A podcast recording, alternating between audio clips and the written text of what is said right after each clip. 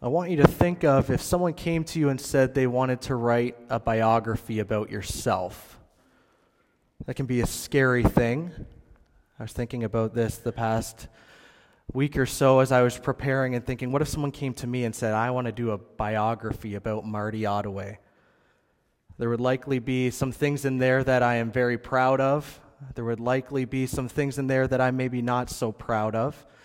But I want you to think of, and this is going to be difficult, I want you to think of one incident in your life that sums up your childhood. Now, that may have something very much to do with family. That may have something to do with the Chicago Blackhawks.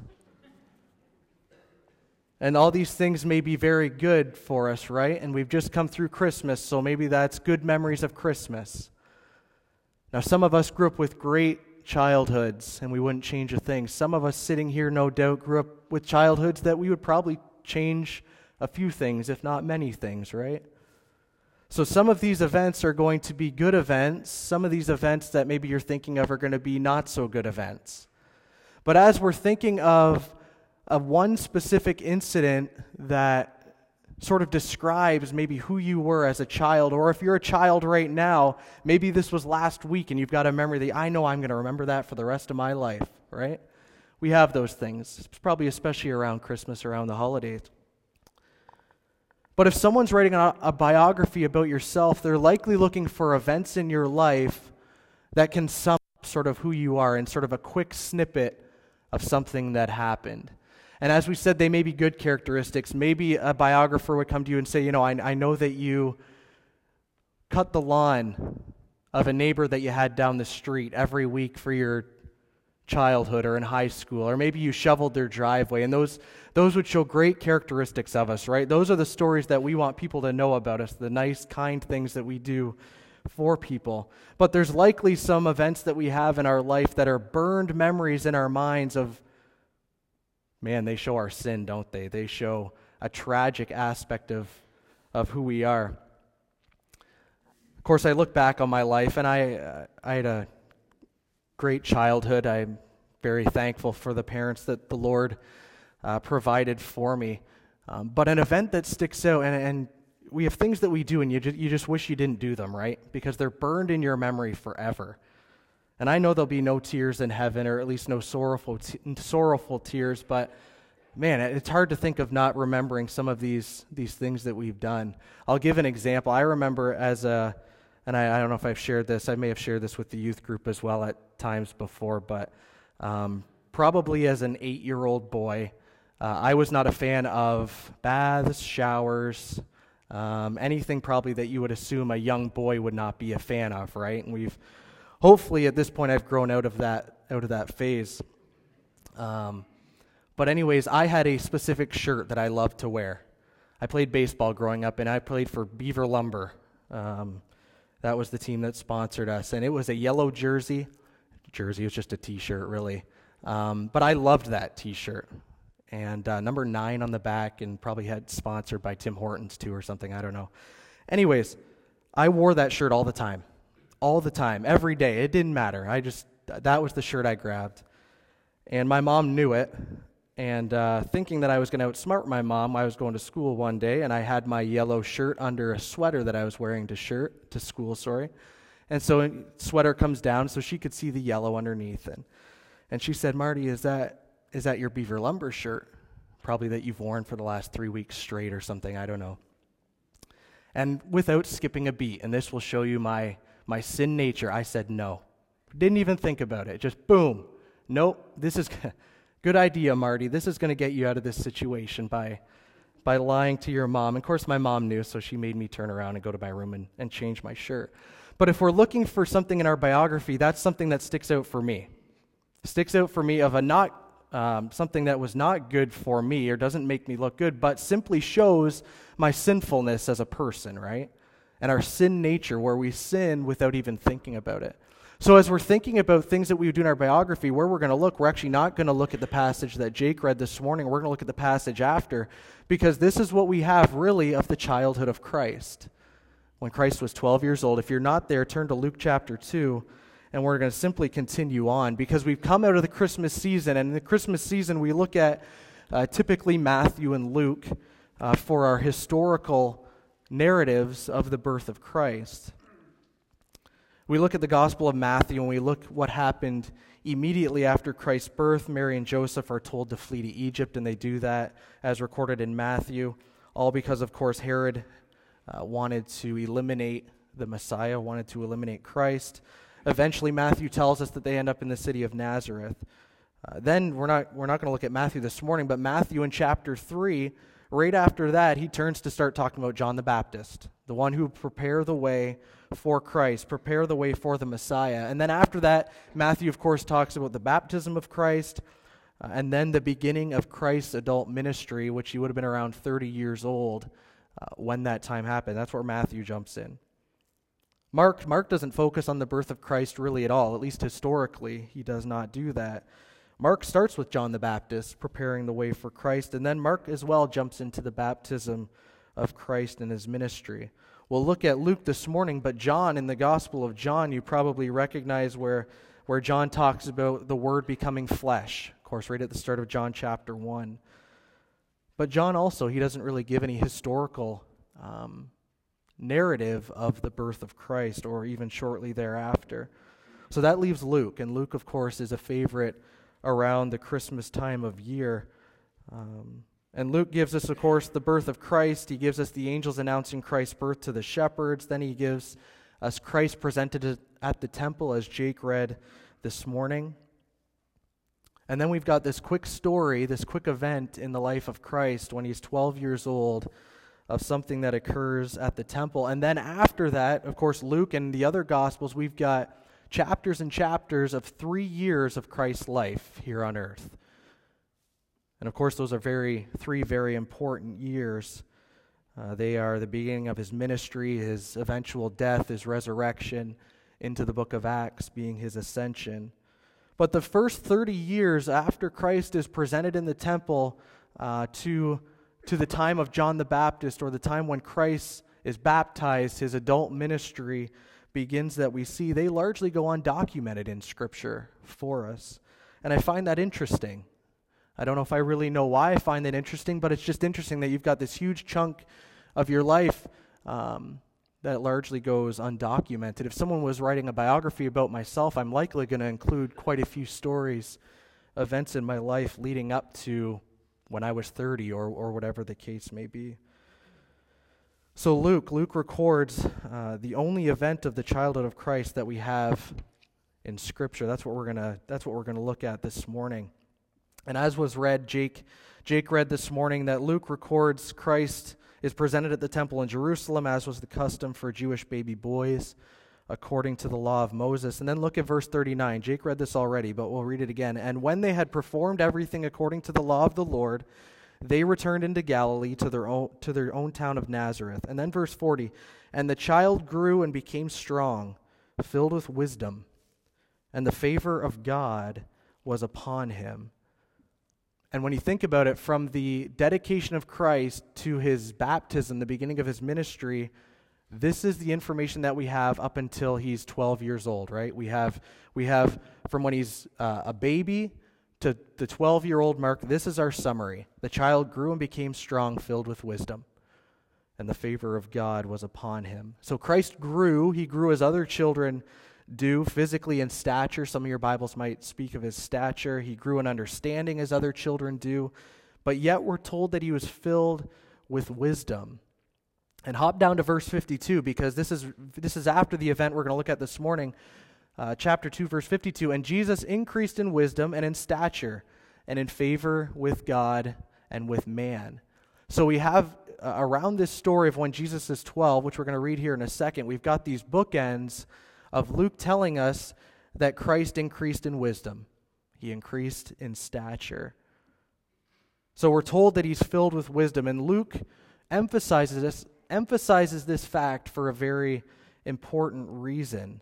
He emphasizes that Christ grew, became strong in order to show his humanity.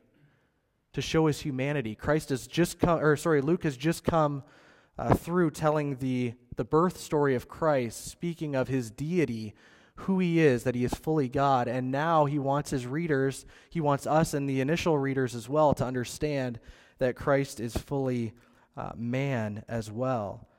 He wants us to know that because for Christ to be our Savior, he must be. For Christ to be our Savior, he must be fully God and he must be fully man uh, all at the same time. So Luke wants us to know that. But he, he, he mentions Christ's wisdom. I don't know about you, but I did a lot of foolish things as a child. So I think, I think Luke is telling us children do foolish things. We do. we still do foolish things, don't we? Children do foolish things, but here's Christ, and Christ is, uh, on the contrary, he is filled with wisdom. Everything that Christ did was done wisely, was done beyond his physical years. So as we come to the event, we, we just need to know that every year Joseph and Mary and their family went to Jerusalem. They went there for Passover. Remember, Passover is looking back at the events of Moses with Pharaoh in Egypt, and uh, eventually you, you had all the, um, the turmoil going on when Moses, when God was telling Pharaoh to let his people go, and, and Pharaoh's heart was hardened, and and all, all that in um, back back in that time which they celebrate Passover for. And we won't get into all that this morning, but that's what they're celebrating. And Mary and Joseph would have gone to that every year. But this is the only time that Luke decides to tell us that they went. He tells us they went all the time, but then he actually gives specific examples about the time they went when, when Christ was 12. Now, women weren't actually required to go by custom. But it's likely Luke is giving props or giving a nod to Mary and Joseph and showing their spiritual commitment as a family. That, yes, although Mary did not need to go, she went uh, along with the family. And Joseph's family was also only required to go for the first two days. We'll read here in a second, in verse 43, I believe it is, uh, that Luke tells us that they didn't leave Jerusalem until the feast was ended, so they were there the whole time. So we see the, the spiritual devotion of the family of Mary and Joseph that they had. Look in verse 41. Verse 41 Now his parents, that's Christ's parents, went to Jerusalem every year at the feast of the Passover. And when he was 12 years old, they went up according to custom. And when the feast was ended, as they were returning, the boy Jesus stayed behind in Jerusalem. His parents did not know it, but supposing him to be in the group, they went a day's journey. But then they began to search for him among their relatives and acquaintances. And when they did not find him, they returned to Jerusalem searching for him. This is likely or possibly one of the worst nightmares that every parent has, right? Or maybe you as parents can think about a time you tried to lose your child and they, they seemingly just keep coming back. I don't know, I'm not there yet. Um, I just know I'd be in a lot of trouble uh, from my wife if, if I did not know where Thomas was, right? So we have, we have a nightmare going on, and we can often we can look and we can look at Mary and Joseph and say, how on earth could you, how, how could you allow that to happen? You lost your child, right? This is, this is something that if a parent continues to lose their child, that the government will eventually remove the child, right? If a parent can't keep hold of their child. Now, this is the only, the only time that we know of this happening, but we can get frustrated with Mary and Joseph, right? Verse 44 tells us that they had supposed Jesus was in the group somewhere among the relatives, among the acquaintances. Some of your Bibles will say uh, that they assumed or they thought that Jesus was among the caravan, is the way that they put it, which isn't out of the question to travel. Uh, the way that they traveled would be in a caravan. You and I, when we go on holidays, when we're going somewhere, we hop in the van, we hop in the car, and there's probably four, five, six, maybe seven, eight kids that could, eight people that can fit in a vehicle, right? At the most. So it's generally easy to keep track of how many people we have. Hopefully, you didn't go to grandma's uh, last week for Christmas and you forgot one of the kids at grandma's house.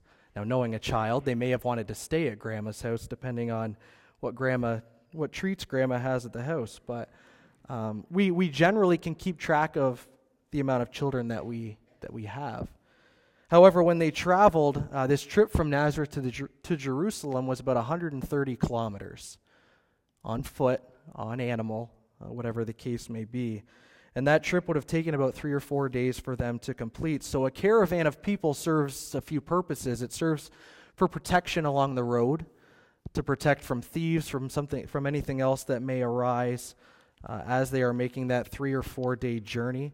It also allowed for fellowship along the way. There would have been uh, possibly hundreds of people traveling from Nazareth to Jerusalem for the time of Passover. Now, some of us, when we go on vacation, we go on holidays, the, the, the trip is just non existent. We don't, the trip is nothing. It's let's get in the car at 4 o'clock and let's drive 24 straight hours to wherever we're going. Let's get there. Some of us, however, though, the journey is all part of the holidays, right? You've got two weeks holidays and you're going to be on the road for eight of those days. So we're seeing what we can see along the way.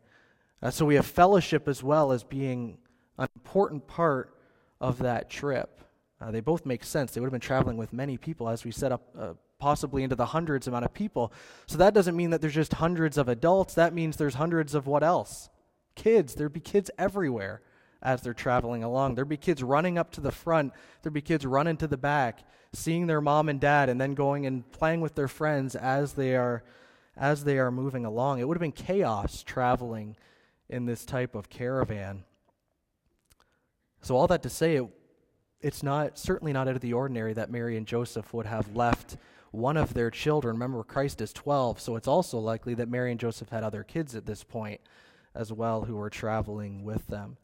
Some think it may have been as simple as Mary thought that Jesus was with Joseph and Joseph thought that Jesus was with Mary.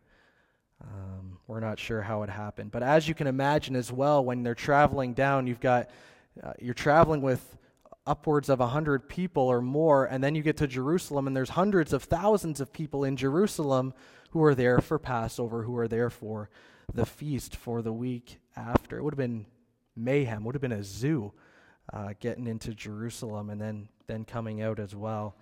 But what's interesting is Luke does not describe any of the events of Passover. He doesn't describe what the week was like. He doesn't describe what the celebration was like. He describes an incident that happens as they are leaving Passover. Passover is simply the event that took place for this event in Christ's life to take place.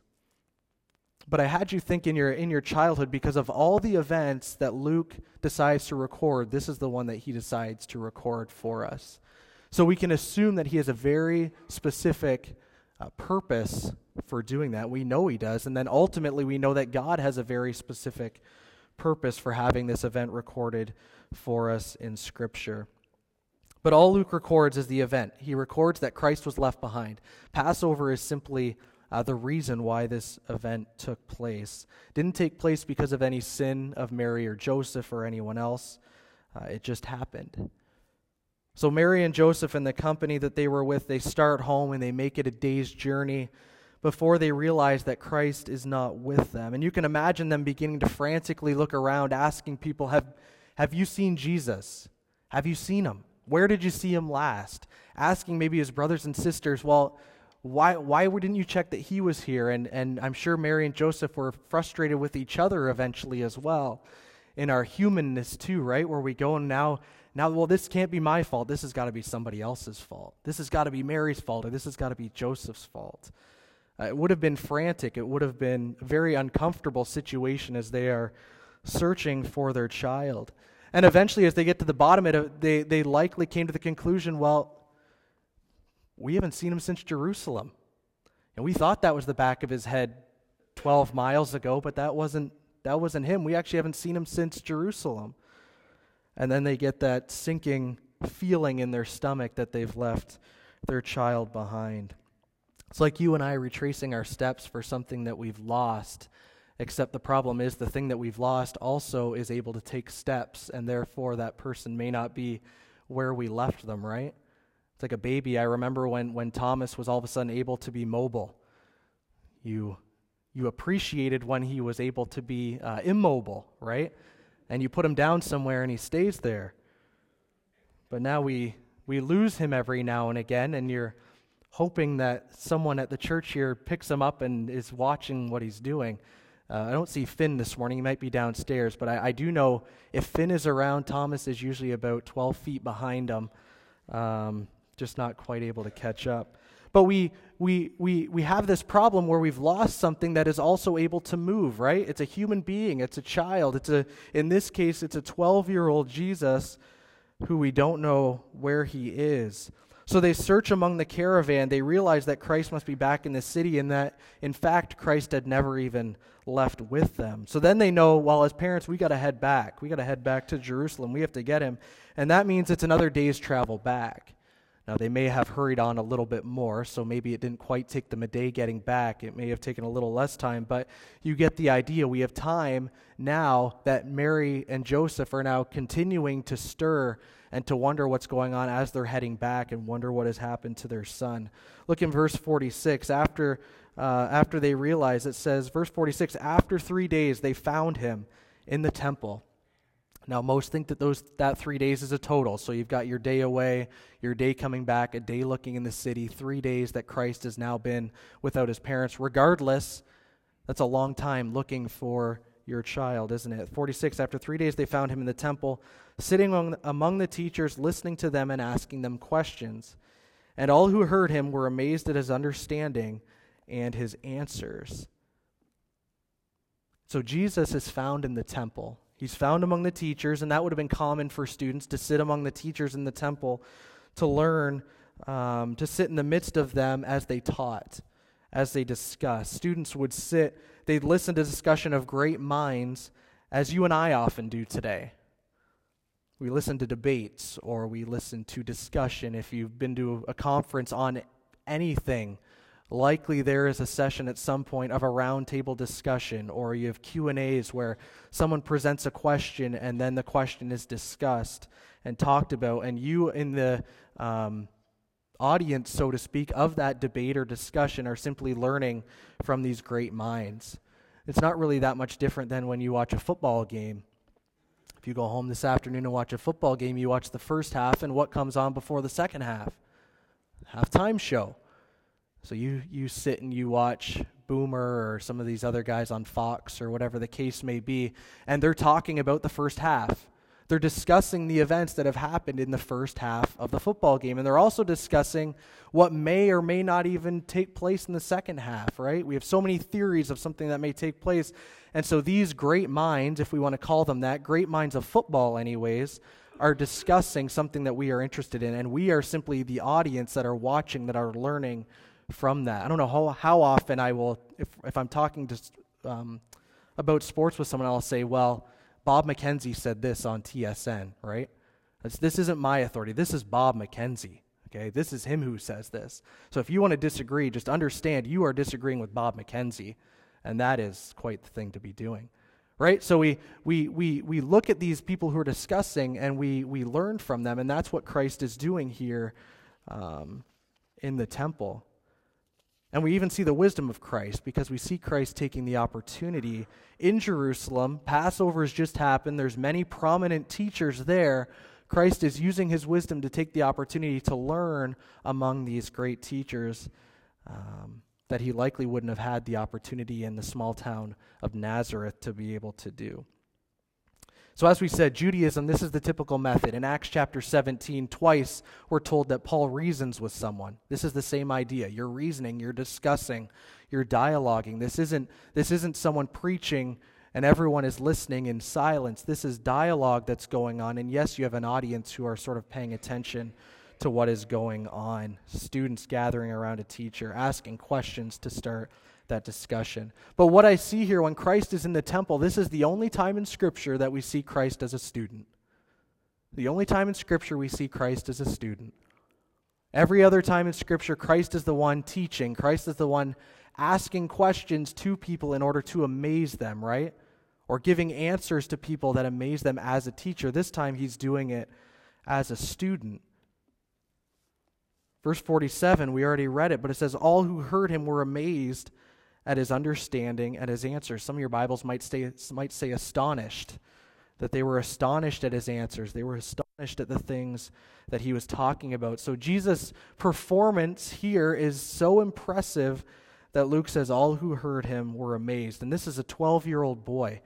Now, at a 12, as a 12 year old boy, I was not one who was amazing people with my answers. I was not one who was astounding people with the great things that I knew. I was probably off in the corner putting a Lego set together, and that was about um, the amount of wisdom that I had, right? But this is the Christ. This is the Messiah. This is God Himself who's doing this. And this isn't the only place in Luke's gospel where Luke talks about Christ amazing people. In the synagogue in Luke chapter 4, this is, of course, when Christ is uh, grown in his ministry. Uh, says all, Luke says all who spoke and all spoke well of him and marveled at his gracious words. And then later in Luke chapter 4 says and they were astonished at his teaching for his word possessed authority. Remember when Christ calmed the storm in Luke chapter 8 uh, that says the disciples the disciples were afraid and it says and they marveled and said who then is this that he commands even the winds and the water and they obey him.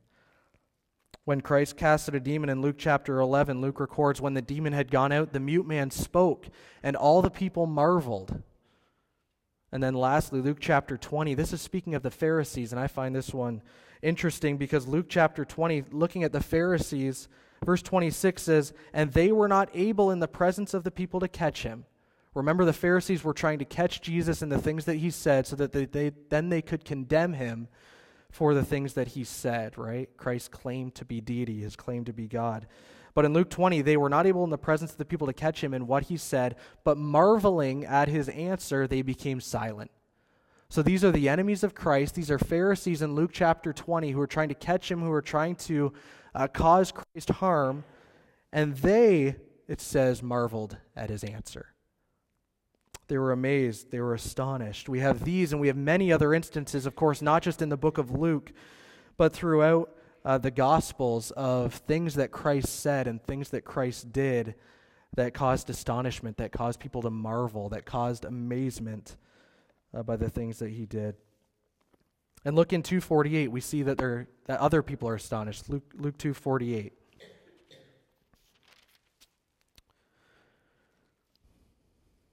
And when his parents saw him, they were astonished. When his parents saw him, they were astonished. Now, his parents may have sat down for a couple minutes and, and heard what he was saying, but I, I don't, I don't know if that was re- that'd really be the case. If you were a parent who has lost your child, your 12 year old boy, for three days, and you see your child wherever he happens to be, you're probably running to him, right? As quick as you can, uh, and making sure that he's okay. So I don't think Mary and Joseph sat there and listened to what Christ was saying in order to then be astonished. I think that Mary and Joseph are astonished because of where Christ is and what he's doing. They're amazed because Christ isn't he doesn't really seem concerned with what's going on here, does he? He doesn't see it doesn't seem like this is out of the ordinary for him. I think they're astonished because they've found we finally found him, but it's a little confusion because look of look at where he is at. I don't want to bring up any traumatic experiences, but uh, there may have been some people here who've been left somewhere by your parents. That can be a traumatic experience, right? And your, if your parents are here, they probably don't want you to raise your hand right now either. That's embarrassing for us as parents, too, isn't it?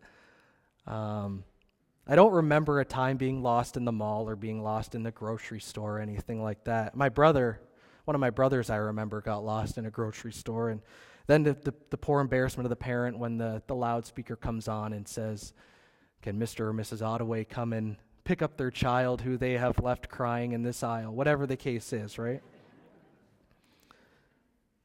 But if you're a child and you get separated from your parents, I want you to think about, or if you're a child right now, what you would do if you got separated from your parents, or what your parents might expect you to do, right?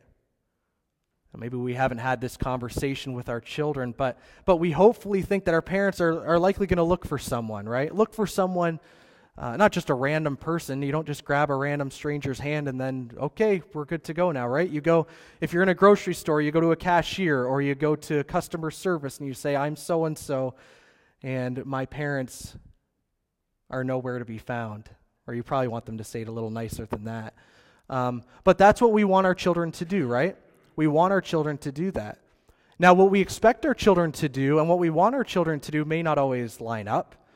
Um, because we probably expect our children maybe to be sitting in a corner, maybe to be crying, right? Whatever the case is, however old that, that child is.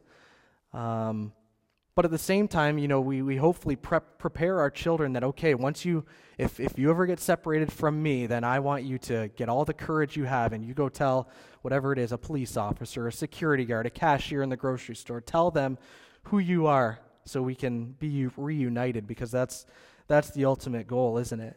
So so that is what we want as parents. But Mary and Joseph, when they are looking for Christ, they are looking, and it may not have been Mary and Joseph that initially actually saw him. Uh, it may have been some others in the caravan that came back to help them look for Christ, and and like they say, okay, we'll split up. I'll look in this part of the city, you look in that part of the city, and eventually got word back, however, to Mary and Joseph and say, yep, we, he's here, he's in the temple. And we're given here when Mary and Joseph get to the temple and when they see him, and I believe that they're astonished because Christ is doing something completely out of the ordinary for a 12 year old boy to be doing. He's not worried, he's not crying, uh, he's discussing things with the leaders in the synagogue. In 48, we already read the first part, but we'll, read, we'll go on to the second part. When his parents saw him, they were astonished, and his mother said to him, and you can almost, uh, you can almost hear the exhaustion in Mary's uh, words Son, why have you treated us so? Behold, your father and I have been searching for you in great distress. She's pretty much saying, What were you thinking? Where were you? Where have you been? We've been looking for you for days in the city.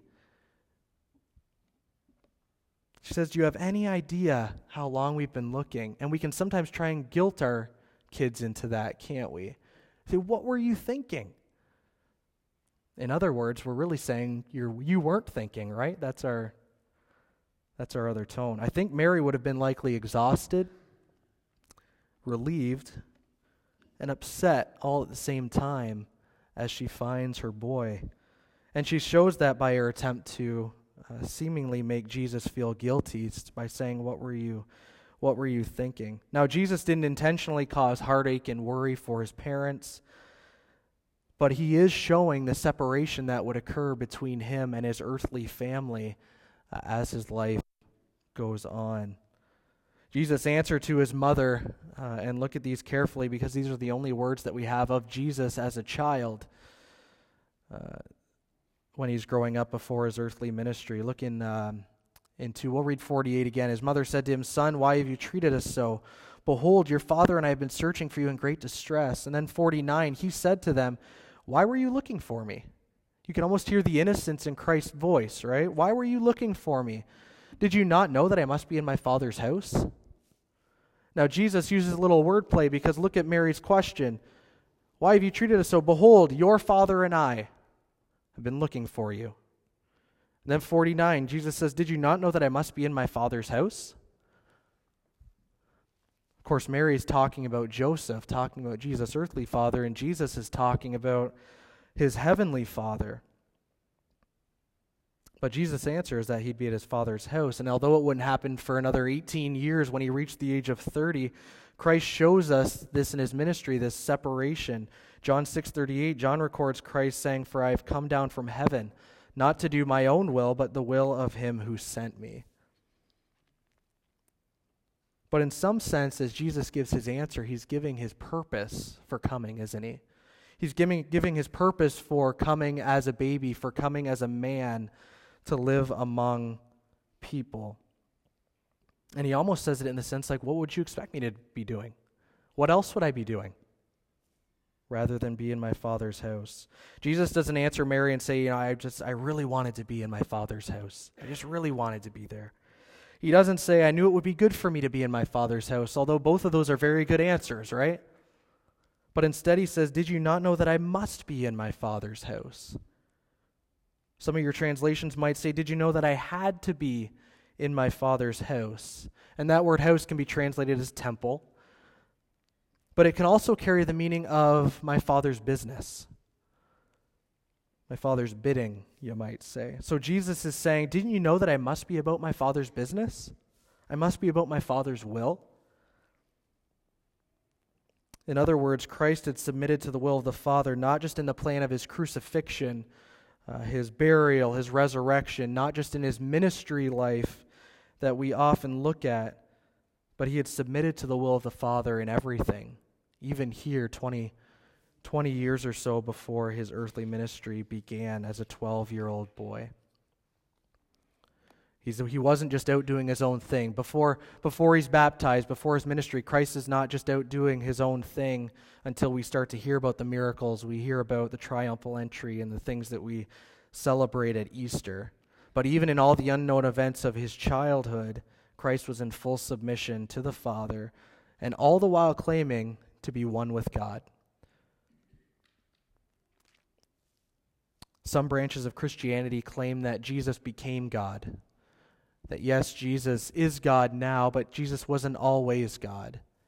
They will claim that, that, that Jesus came as, um, as a boy, as a baby. And then eventually, as time goes on, sometime before the age of 30, he grew um, in the character to eventually become God. Now, there's a lot of problems with that theology, and there is no theological backup for that or scriptural uh, support for that. And actually, that destroys the belief of Christianity, which is based on the fact that Christ is fully God and fully man all at the same time. Uh, as being the only way that he can then provide salvation as if Christ if Christ was born as man but not God then he's imperfect like you and I are right Therefore, he cannot be a sufficient uh, sacrifice for sin. We often look at other times in Jesus' run ins with the Pharisees, and Jesus had quite a few of those, obviously, we know of. Um, but run ins where Jesus would claim to be God, he would claim to be deity. And that's really what the Pharisees eventually used to, um, to condemn Jesus, to, to persecute him, but then it, uh, ultimately to, to crucify him was the idea that this man is blaspheming. He's claiming to be God. And that's what the Pharisees used against him. That happened on many occasions in Jesus' adult life, but Jesus is making the exact same statement here when he's 12 years old, uh, claiming to be God. It's a profound statement about who he is and why actually the entire theology of Christianity, of what we believe, is able to exist. Christ is not claiming that God is his Father in the same sense that God is our Father. God's our Father, God created us. Uh, we are, if we, if we know him, we are followers of Christ. He is our Father. But Christ is not claiming that same, same sense of the word as, as God is our Father as his. He's also not claiming that God is his Father in a national sense, as the sense that Israel would. The nation of Israel would look at God as their Father. That's not what Christ is talking about. But Christ is claiming that God is his personal and intimate Father, and in essence, that they are one. So he's clearly telling his parents that he's under the authority of the Father, being God the Father, and he's not ultimately the son of Mary or the son of Joseph. He's claiming to be the Son of God, as he does many other places later in his ministry, uh, which, as we said, is the reason why uh, the Jewish leaders were, were angry with him most of the time. He's claiming to be deity, he's claiming to be God himself, and um, I don't want us to miss that with a 12 year old Jesus that is also claiming that deity. It's not out of the ordinary for the term son to be used to describe someone's nature, something that they identify with, which of course is what Christ is doing, and not, not use the term son as being where someone came from, origin. In Ephesians 2, Paul calls unbelievers the sons of disobedience. He's not saying that these unbelievers were born from disobedience, right? In a sense, they are born from people of disobedience, right? But when, when Paul says that they are unbelievers are sons of disobedience, he's identifying them with that, right? He's identifying them as people, uh, he's identifying them with disobedience. And that's what Christ is doing. He calls himself the Son of God. He's identifying himself with the very nature of God when he does that. And we'll finish with this. If you look in, in chapter 2, look at verse 50, because this is their response. They did not understand the saying that he spoke to them. So when Jesus gave them the answer that I must be in my Father's house, says they did not understand the saying that he spoke to them. Now that may be Mary, it certainly would include Mary and Joseph, that may be others as well. Uh, but we know for sure that that includes Mary and Joseph. They didn't understand. And then 51 says, He went down with them and came to Nazareth and was submissive to them. And that's important that Luke added that in there. And his mother treasured up all these things in her heart. And then 52, as we saw already, and Jesus increased in wisdom and in stature and in favor with God and man. Now, Mary and Joseph understood a lot of things about Christ. They were told a lot of things about Christ as he was coming. Uh, they understood that Christ was the son of David. They understood that he was the Messiah. They understood that he was conceived in Mary's womb by the Holy Spirit, by the power of the Holy Spirit. Often we hear around this time the song, Mary, Did You Know? Yes, Mary did know. um, that all these things would take place. She may not have known the the exact fashion that we, that they should took place, that they should take place, but she knew, Mary and Joseph knew that Christ was the Messiah. But it's clear from verse 50 the entirety of the sonship of Christ to the Father wasn't fully understood. At least not right now, as we know that this isn't the only time that we see this phrase in Scripture. So, this is what we have of the childhood of Christ. This is what we have. And Luke doesn't record a miracle, he doesn't record anything really supernatural when you think about it, something that has happened. It's a plain situation. And likely, Christ is not the first child to be left in Jerusalem after Passover. By sheer odds, that likely happened other times as well. But it's the response of Jesus that Luke wants us to see. A simple event in the childhood of Christ that shows us his entire devotion to the Father and the Father's will. But it also gives us a truer understanding of the gospel. We know that the gospel tells us that we're born sinners. We know that the gospel tells us we are born in need of a Savior. But we need more than that. We need more than just something or someone to take the punishment for our sin. That's not enough. The question is sometimes raised as to why Christ had to live the years that he did in order to be the Savior to mankind. Christ lived 33 years. So the question is raised well, why did Jesus have to live that long? Why couldn't Jesus be announced to Mary, be born to Mary, be fully God, fully man? Yes, he would have been fully God, fully man. Live a day, die, and then rise again, and then ascend to God the Father, right? Why did he have to live this 33 year life for us? Because that's very important. It's important that he lived that long. in salvation, not only do we need Christ to pay the penalty for our sin, but what else do we need? We need righteousness. We need Christ's righteousness.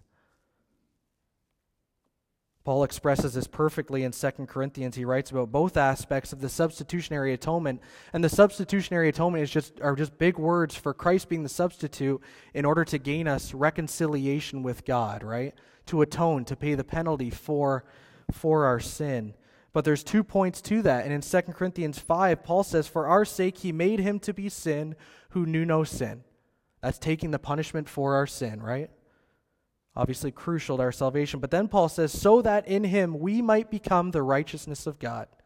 We need God's righteousness for salvation.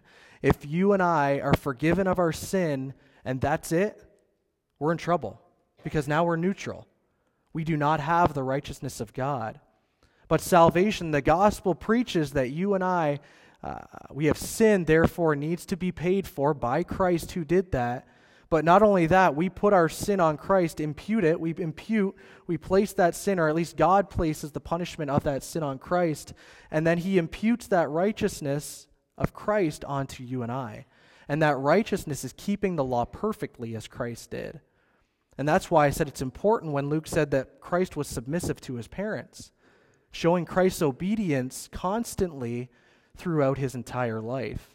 And that's the righteousness that you and I are then able to stand before God because of. It's very important uh, to remember those, those couple of things for our salvation.